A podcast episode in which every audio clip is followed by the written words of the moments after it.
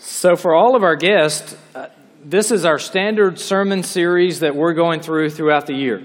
Uh, we are studying the book of James. Uh, we are doing a series entitled Steadfast Faith for Trying Times. Uh, you'll see the word steadfast behind. We leave that on stage just to remind us that even though the culture may be going one way, even though trials or temptations may be coming, that our God requires steadfast faith because He is worthy. He is a faithful God and we can trust Him. So today, you join us as we jump into James chapter 1, verses 13 through 18 in the continuation of this series. Uh, to bring you all back up to speed, just by way of reminder, we looked at James chapter 1, verses 2 through 12. It talked about the external test. James chapter 1, verse 2 and verse 12, kind of a restatement of each other the main theme of the book, talking about how we can indeed stand steadfast as we go through various tests, uh, and that we should, in fact, count them all joy. And so, a difficult scenario there, but James transitions in verse 13 after talking about these tests, and he takes a different turn. It's the exact same Greek word used in verse 12 that's used in verse 13, but the context indicates to us that in verse 12 he's talking about those external tests that come our way in verse 13, he's transitioning to the internal trials or temptations that we may face. And so here we move from external test to internal temptation. There may be no more practical sermon that you will hear, no more practical verses of Scripture than those which help us to understand temptation, to understand ourselves, to understand God better, so that we can know how to live the Christian life and to resist the temptations that come our way. So I encourage you today, lock in on this text. Open your Bibles, open your phones, open your iPads, whatever you have. Get to the text. Get to James chapter 1, verse 13. Now, I want to paint a picture for you as we start. It may be far fetched. It may be a little hard for some of you to grasp. I don't know. Any of you, can you imagine having a test coming up? Anybody? There, okay, I've got to talk to our faculty. There are two of you that raised your hands that you have a test coming up. How many of you have a test in the next three weeks? How many of you have a test today? Yeah, okay. Yeah, all right. That's, that's about what I expected. Okay. So imagine a test. Why do, why do we give tests? It's because your faculty love you so much. They want to bless you with the opportunity to show how much you have learned and, and to encourage you in your successful gaining of knowledge along the way. Those tests you should count as joy, is what James has told us, right? Somebody said, What? okay, maybe that's not quite the context, but you get my point. There's a test that's coming. That test, sometimes, when you study really hard and you know the material forward and backward, and you are excited to take a test. Okay, maybe not. Anybody, when I was ready, I was ready. I mean, when it was time and I knew the material and I knew it forward and backward, bring the test on. I'm going to destroy this test in the name of Jesus, right? I mean, I'm just going to demolish this test. You bring your best, professor. I've got it covered. Anybody, anybody relate to that or am I the only one? No, you guys, you guys are smart. You know this. You got it. Oh, but there are sometimes when that test is coming and you're not ready. You have stayed up all night to try to pack in the information you should have been learning for the past four weeks, but somehow it's just not sticking in your brain. And what happens? That test then becomes an opportunity for temptation in our hearts. When anxiety begins to build, when we begin to rec- recognize perhaps our, our, laziness or our procrastination or other tendencies in our life, and sometimes not with, not with you, not with students at Cedarville University, surely, but with students at every other school in the country, there is the temptation to cut corners. Oh, you would never do that, would you? You know, if, if I just make a little note card and write down this three, this, this little bit of information, or, or if I just use my phone or all oh, this new watches, they, they have all sorts of technology on them, or if I do, I could make a really good grade. Mom and dad would be really proud. They would be really, the teacher would be impressed.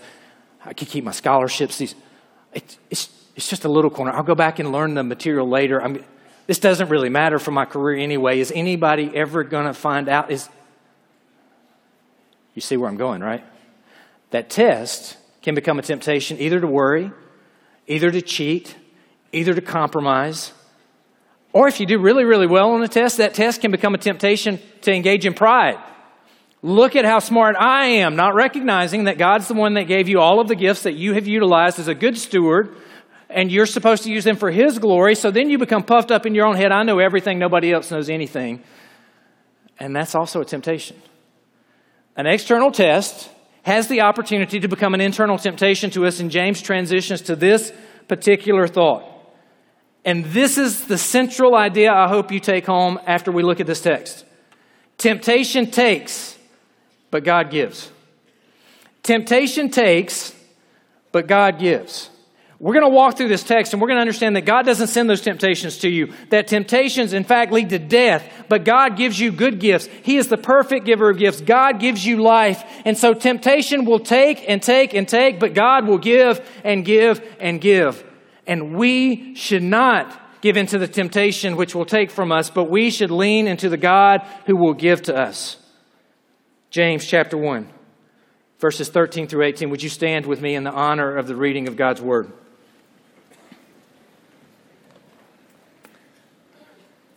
Says in verse 13, Let no one say when tempted, I am being tempted by God.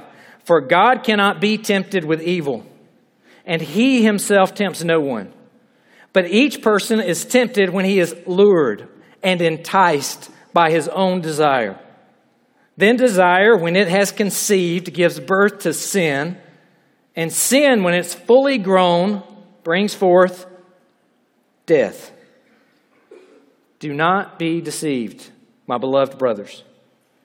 Every good gift and every perfect gift is from above, coming down from the Father of lights, with whom there is no variation or shadow due to change. Of his own will, he brought us forth by the word of truth that we should be a kind of first fruits of his creatures. Dear Lord, today I pray that you will help us to perhaps gain an understanding or a right way of thinking about temptation, about ourselves, and about you. God, help us to fight against temptation, not to make peace with our sin or our desires. Lord, help us to live a life worthy of the gospel in which you have called us. It's in Jesus' name that we pray. Amen. And you may be seated. We have three points in our text today that I want to walk through. To break the text down, I first want to talk about understanding temptation, then understanding ourselves, then understanding God. So, our first point from verse 13 is understanding temptation. You notice in culture there are a lot of different sayings. I've got some sayings for you here on the screen. Will Rogers once said there were two great movements in American history the passing of the buffalo and the passing of the buck. Flip Wilson made popular that famous saying that somehow every kid still finds out about the devil made me do it. Have you ever used that phrase, the devil made me do it? It's a popular phrase when you want to get out of trouble. Modern society, I think, might rephrase that and say, God just made me that way. For any number of things that we want to give into, there is the temptation for us to pass the buck. There is the temptation for us to say, the devil made me do it. It's not my fault. It's somebody else's fault. There's the temptation for us to say, God made me that way. There's the temptation in all of our lives that's as old as the Garden of Eden for us to blame others for our sin and for our sinful actions. When we do things, when we get mad, we can even blame the person that we got mad at for our anger. I wouldn't have got mad if you didn't do that. So is it their fault that I got mad? I would not have gone into despair. I would not have gone into depression. It's your fault. In fact, we know that this goes all the way back to the Garden of Eden when God created Adam and Eve and placed them in the garden and he gave them one tree, one test. And that one test was do not eat of the tree of the knowledge of good and evil to show that God had ultimate authority. He granted other authority to Adam, but don't eat of the one tree. Everything else you can have, you can subdue, you can manage, you can work, you can tend, not that tree. That tree's off limits. One test. And along comes a serpent and that serpent tempts Eve, and along is Eve who gives to Adam, and Adam and Eve both eat. Their eyes are open, they hide, and God comes along and asks that great rhetorical question Adam, where are you? Knowing all along where he was. And then he asks the question Who told you that you were naked? And what does Adam say in response, even back then? God, that woman. He passes the blame. Eve, that serpent. But have you ever noticed in the text there in Genesis chapter 3 that Adam doesn't just blame Eve, Adam blames God. Adam says, It's that woman whom you created. In other words, Adam is looking at God in the face of God and saying, God, you gave me all these good things and you did all this and all these animals and I named them all and that was a really long day. And then along comes this woman and she was beautiful. She was the most beautiful woman in the world. But God, that's the woman you made, so it's your fault because you could have made a better woman. God, if you had made a better woman that would not have eaten of the apple, then I wouldn't have eaten of the apple. So God, this is your fault. You made a bad creation. Do you see what that means in the text there when he says, God, the woman you made? And James says to us, Don't you even dare. Don't you even begin in life to start thinking that way of thoughts, thoughts, and false logic to say to God, God, what I do in my sinfulness is your fault because you put me in this place, in this circumstance. Your circumstance may be the opportunity for your sin, it's not the cause of your sin. Don't you look at God and say to God, God, this is your fault. James says it this way in verse 13, where he says to us, Let no one say when he is tempted, I am being tempted by God. God may allow trials to come into your life. God, in His permissive will, may allow a test to come into your life. God is so holy that He cannot be tempted. There is no ounce of sin in God. God is the definition of holy. The word holy doesn't exist without the God that defines it. And we cannot say that that God, that holy God, is tempting us. That is bad logic. It is heresy, and it is against what Scripture tells us. Do not blame your sin upon God. This is very practical. God, this temptation is so great, it lures me and entices me. I wouldn't have given in to this temptation if you didn't make me this way, God. And then we have crossed the line. Because God sent His Son to die on a cross to forgive us of our sin and His Holy Spirit to live within us, to give us the power to resist the temptation. We are not to blame God for our faults or our errors. We must understand the nature of temptation. We must understand that we have to expect temptation. Here, we must make sure that we expect temptation will come because we see in verse 13 it says, when he is tempted. And second, we must not blame God for that temptation. If you are walking through life and you are not consciously aware of your own temptations and your own desires and where your own weaknesses is, may I encourage you just to get biblical wisdom in your life? Each one of us is given to a certain temptation. Each one of us is enticed by something. Each one of us may be enticed by something different, but each one of us is going to have a temptation that comes our way. We should know with biblical wisdom that Satan is the lion. He's prowling around. He's seeking to devour. We are going to be tempted. We should know what that temptation is. We should know what we shouldn't put into our minds or into our ears to help us resist where our temptations are. We should know what circumstances we should not place ourselves in because we know those temptations are coming. We should live our life in a wise, strategic, intentional way so that we are focused on being what God wants us to be and being a good steward of what God has given us. We must understand temptation. But if God is not responsible for my sin, then who is? Second, we must understand ourselves. Look at verses 14 and 15. In verses 14 and 15, we see three steps. We see people who are enticed, entrapped, and then enslaved. Look at what it says here in verse 14. It says, But each person, all of us, when we are tempted, we're all tempted. And when we are tempted, he is lured and enticed by his own desire. Each one of us is going to be enticed. Each one of us will experience the temptation, but those temptations may be vastly different. It was that great country music theologian, Kenny Chesney, who said to us in a song, It's your favorite sins that do you in. And when you think about it, we look out at all the different temptations. And my temptation may not be your temptation, and your temptation may not be somebody else's temptation, but the text is telling us that when we encounter temptations, you will, and when each of us encounters our temptation that the devil has crafted just for us, it's because of our inward desires. So, who do we blame for our sin? We have met the enemy, and he is us.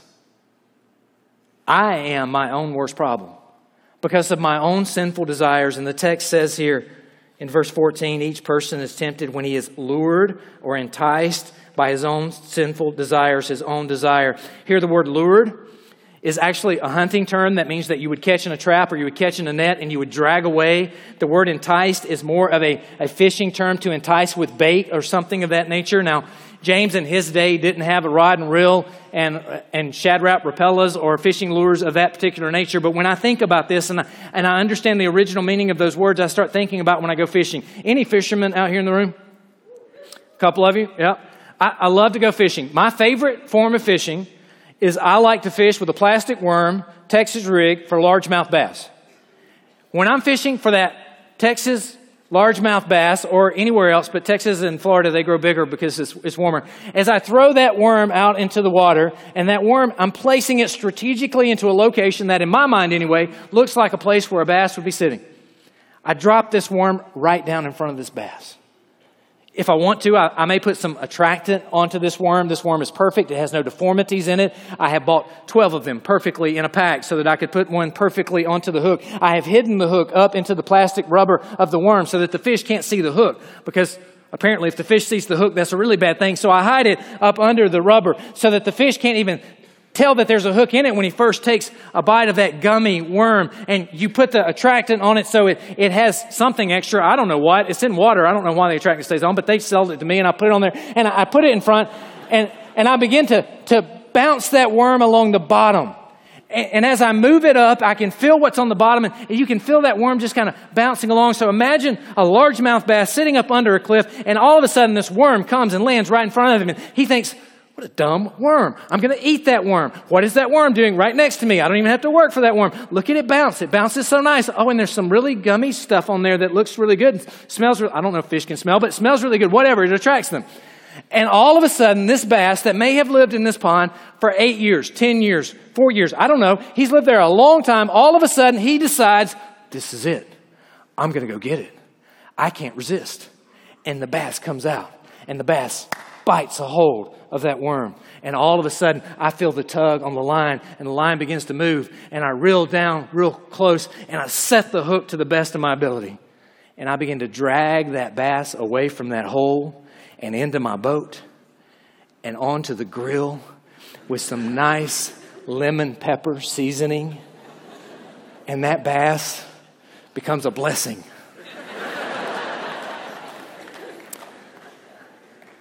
Now, that bass didn't expect that juicy worm that happened to land right beside him to be his utter destruction, did he? If he did, wouldn't have eaten the worm. And so it is with us. James is telling us it's our own desire, it's what we want. Now, if I, I even thought about bringing my fishing rod in here, but I decided just to do it with imagination. But if I, if I threw right down the middle of the, the aisle here a juicy worm with fish attractant on it, how many of you would jump out and bite the hook? Hopefully, nobody. We would have other issues if that happened. You're not attracted by a gummy worm. Plastic bait does you no good. You don't want it. You can go to Walmart and buy a whole bunch of them really cheap without hooks in them and do whatever you want to do with them, I guess. And so they don't attract you. But, but each of us has a desire, and your desire may be different from my desire, but there is a desire that will entrap you. There is a desire that may be riches. It may be fame. It may be pride. It may be lust. It may be that you struggle with, with how you look, and so you're, you're given to anorexia or bulimia or cutting, or you're given to an arrogance, or you're given to lying and exaggeration because you want to please people. It may be any number of sins, and I may not have mentioned yours, but you know what it is. You know what it is that entices you, that you feel in your very soul a welling up of temptation. Each time that temptation comes, you see it, you feel it, you know it. And the bad thing is, you like it. It would not be desirous to you if you didn't enjoy it, if you didn't like it. And so, what you struggle with is not what I struggle with, but we all struggle with something. And so, we have to make sure that we understand this. And this allows us to have patience with others because what you're tempted with and you sin with, it's not enticing to me at all. And I can look at you and say, How can you struggle with this? How can you be tempted by that? I look at our culture and I say, How can heroin tempt you? Don't you see what it does to people at the end of the day? But to the person who is addicted and desirous of heroin, their temptation to them is every bit as strong as the temptations I have in my own life. And so I should have compassion because we all have the same sinful nature that lures us away from God, that entices us to be trapped and drug away from a holy God. So I don't stand up with pride and look at somebody else and say, I'm a better person than you. I look at them with compassion and I say, Brother, I know, I know the feeling of desires. I know the feeling that entices me and entraps me and urges me to go away from God. And can I say to you, let's resist those urges together, even though they may be very different we should have compassion with one another. Bonhoeffer, in his book entitled Temptation, describes it this way He says, With irresistible power, desire seizes mastery over the flesh. It makes no difference whether it's sexual desire or ambition or vanity or desire for revenge or love or fame or power or greed for money. Joy in God is extinguished in us, and we seek all our joy in the creature at this moment, that moment of temptation, at this moment, God is quite unreal to us. He loses all reality, and only the desire for the creature is real. Satan does not here fill us with a hatred of God, but with forgetfulness of God. The lust thus aroused envelops the mind and the will in the deepest darkness.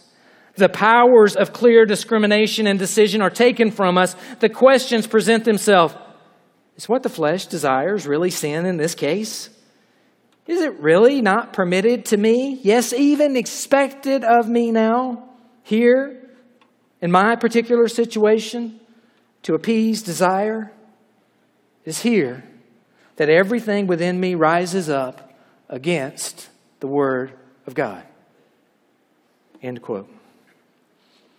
We are enticed there are often, even in our own minds, we think to ourselves, I could get rid of this desire. If I just give in to it, it'll go away. And we falsely, with bad logic, assume that if I give in, then it'll be okay. But when we give in, we understand that that enticement leads to an entrapment. And that entrapment at first may not be as strong as it will one day grow if allowed to fester in our lives. And that entrapment then leads to an enslavement. And that enslavement leads to death. And that's what our text is about. A young oak, as you first plant it into the ground, even a boy could take a sapling and bend a sapling over. A young man could take a larger tree and move that larger tree. But once that oak is allowed to be rooted into our lives, once that sin has entrapped us and enslaved us, and that oak grows to be a mature oak, a hundred men can't can't wrap that oak and pull it down. It is entrapped. It is enslaving the very host who allows it to begin. And so I urge you with everything that is in me, when desire comes, resist that desire. Do not allow that desire to give birth to sin, to entrap you and to enslave you. And here, this is where James changes his analogy entirely. He says to us, each person, when he is tempted, is lured and enticed by his own desire. In verse 15, the desire, when it has conceived, that desire that wells up in us when our mind has conceived it and allowed it to give birth to sin. What does sin do? It gives birth to sin, and even though we may think, oh, it's going to go away, or oh, I can handle it, when it gives birth to sin, sin, when it is fully grown, brings forth death. When we undergo temptation, we never see the end, we only see the beginning. To state it another way, when we undergo temptation, we see the beauty of the desire not the ugliness of the destruction. Be wise. Be wise in the Lord.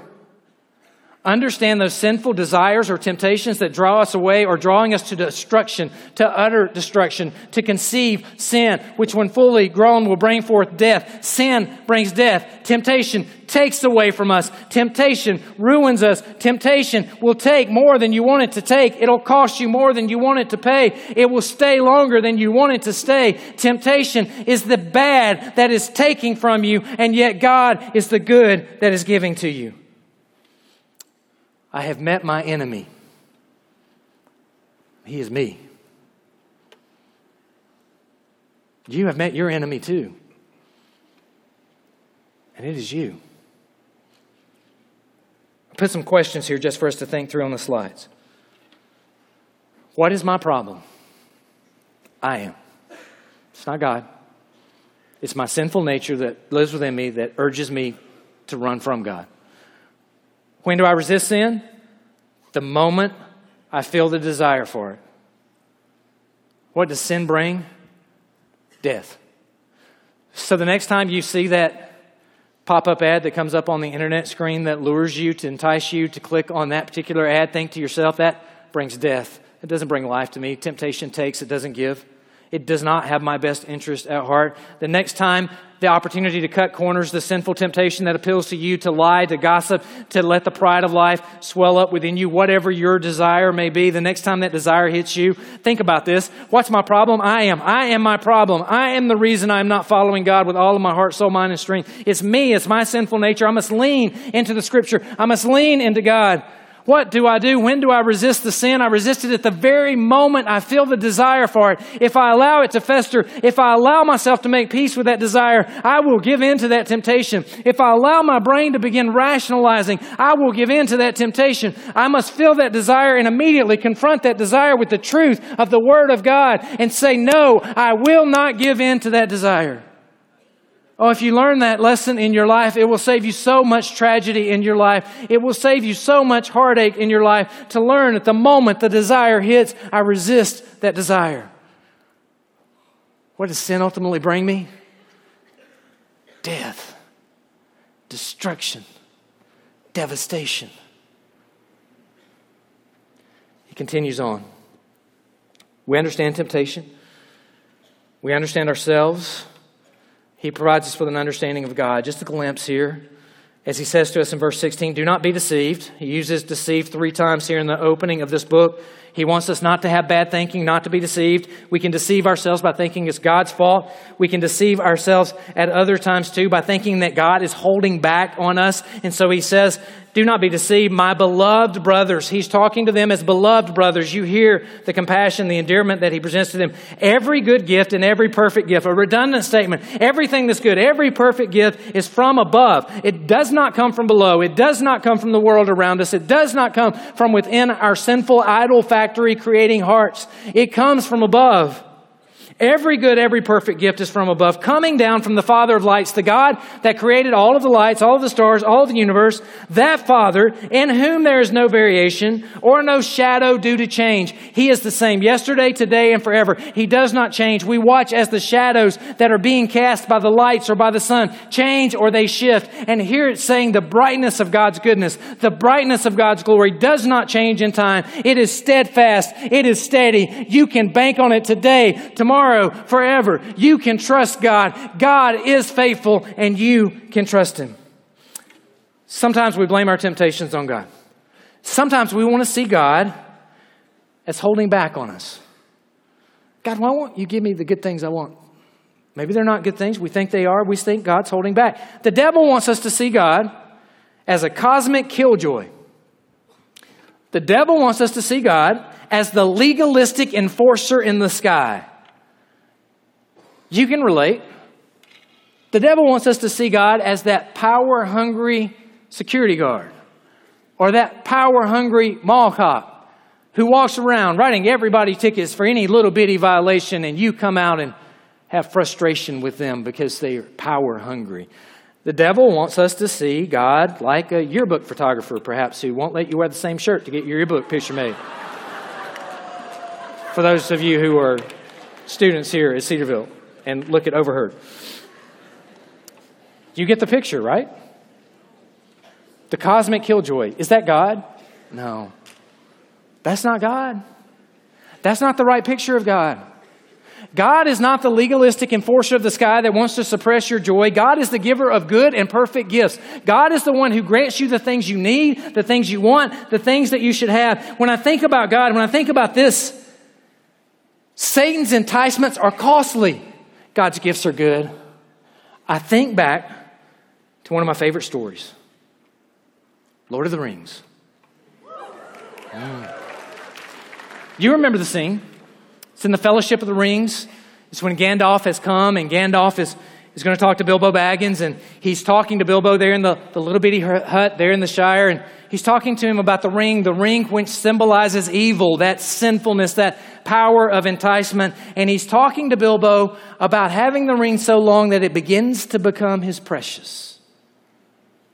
That sin begins to entrap and enslave. And you remember when he asked him, Bilbo, you should leave the ring behind. Is that so hard? Bilbo responds, Well, no. And yes. I draw your attention finally to verse 18. This is important because James is often looked at as a book based on a works view of salvation, and it is not. It is a view of works after salvation, saved unto salvation. Look at verse 18, though. It says, Of his own will, of whose will? Of God's will, he brought us forth by the word of truth, that we should be a kind of first fruits of his creature. That word of truth, that phrase, that we see in Psalm 119, 43, Ecclesiastes 12:10, Ephesians 1:13, Colossians 1:5, and 2 Timothy 2:15. What does that phrase, the word of truth, mean? I have some cross references for you here on the screen. Colossians 1:5 says, "Of this you have heard before the word of truth, the gospel." which has come to you. Ephesians 1:13, and you also were included in Christ when you heard the word of truth, the gospel of your salvation. This last verse, it talks about God being the giver of good gifts. It talks about the fact that it is the word of truth. It is the gospel that by God's own will, He has used the gospel to grant you and me to be a first fruit of His restoration of all creation. We are His first fruits. It is not by works that we are saved, it is to works, to good works that we are saved. You know a tree by His fruit, and this verse plays into that very well to help us understand the overall theme. We must understand temptation. We must understand ourselves. We must understand God. I Got some questions for you that I want to ask you. What is my problem? I am. What do I do? And when do I resist sin? The moment I feel the desire for it. What does sin bring? Death. What does God give? Life. God is no conjurer of cheap tricks, seeking to prevent you from having the good gifts of life. God is the one who brings forth the word of truth for your benefit, for you to be first fruits, for you to experience the resurrection from the dead, eternity with Him. God is the giver of good gifts. Your sin, you should leave your sin behind. Is that so hard? Well, no. And yes. Is your ring still in your pocket? May with each of us, if you're here today enslaved, entrapped, enticed, may each of us take the temptation of our desires and drop the ring of sin. Lean into the Word of God, meditate, memorize, internalize. Lean into a Heavenly Father that is the giver of good gifts so that we may live a life of steadfast faith for trying times. Let's go to the Lord in prayer. Dear God, I pray for myself. I pray for our faculty. I pray for our staff. And I pray for our students and all of our guests that you would help us, Lord, to understand temptation and to be wise, knowing that we will be tempted and that it will be based on our desires. But, Lord, not to allow it to conceive sin, which brings death, but allow us to resist, to lean on your word, on the power of the Holy Spirit living within us Lord, allow us to resist that temptation and to recognize you only as the giver of good and perfect gifts. Lord, may we live a life that honors you, that follows you, that seeks you. For that is our prayer. In Jesus' name, amen. And you are dismissed.